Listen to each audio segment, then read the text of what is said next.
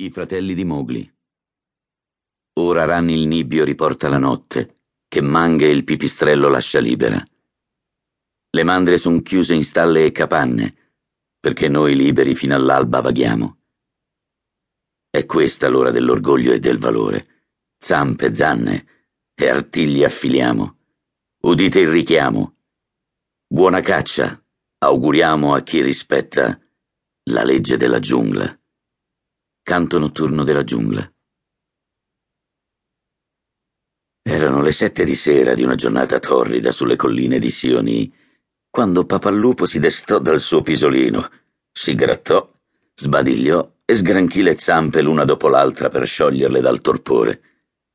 Mamma Lupa, il grosso muso grigio per terra, se ne stava distesa tra i suoi quattro cuccioli vispi e chiassosi, e la luna splendeva dall'imboccatura della tana dove vivevano.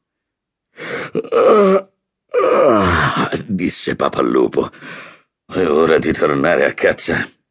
Fece per balzare giù dalla collina quando una piccola ombra dalla coda folta comparve sulla soglia e mugolò.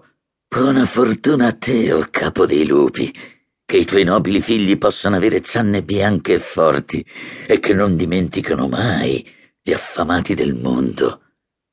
Era lo sciacallo Tabaqui, il leccapiatti, disprezzato da tutti i lupi dell'India perché se ne va in giro a raccontare frottole, a combinare guai e a mangiare cenci e pezzi di pelle tirandoli fuori dalla spazzatura dei villaggi.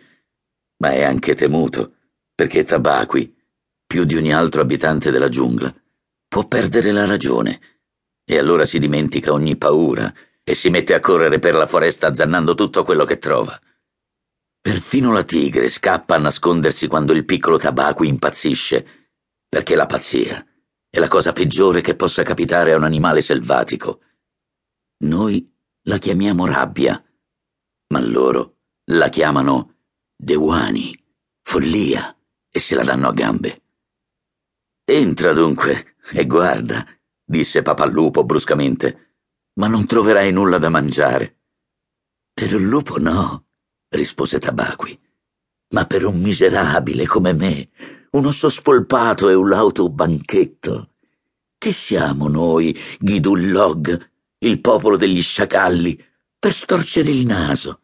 Sgattaiolò in fondo alla tana, dove trovò un osso di cervo con ancora un po' di carne attaccata, e si accovacciò a rosicchiarlo tutto felice.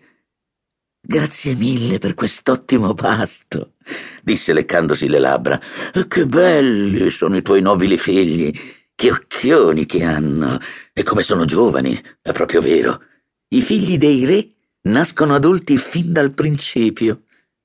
Tabaqui, ovviamente, sapeva che non vi è nulla di più funesto del far complimenti davanti ai bambini e godette nel vedere quanto Papallupo e Mammalupa fossero a disagio.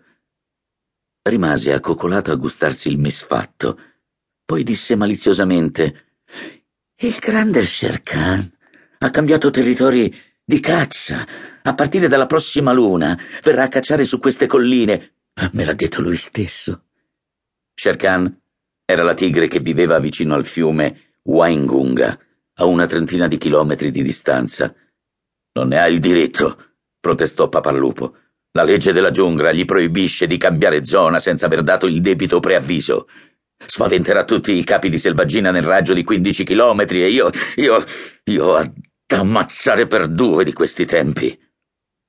Non per nulla sua madre l'ha chiamato Lungri lo zoppo, disse mamma lupa sommessamente. Zoppica da un piede sin dalla nascita, per questo ha ucciso solo bestiame. Ora gli abitanti dei villaggi lungo il Wainganga Ce l'hanno con lui e lui viene qui a dar noia ai nostri contadini. Setacceranno la giungla e appiccheranno fuochi per stanarlo, ma lui sarà già lontano e noi e i nostri piccoli ce la dovremo dare a gambe. C'è proprio da essere riconoscenti a Sherkan. Devo informarlo della vostra gratitudine? chiese Tabaqui. Fuori!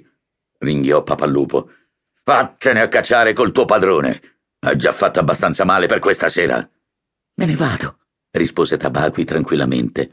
Si sente già il ruggito di Sherkan nelle selve qui sotto. Avrei anche potuto risparmiarmi l'ambasciata.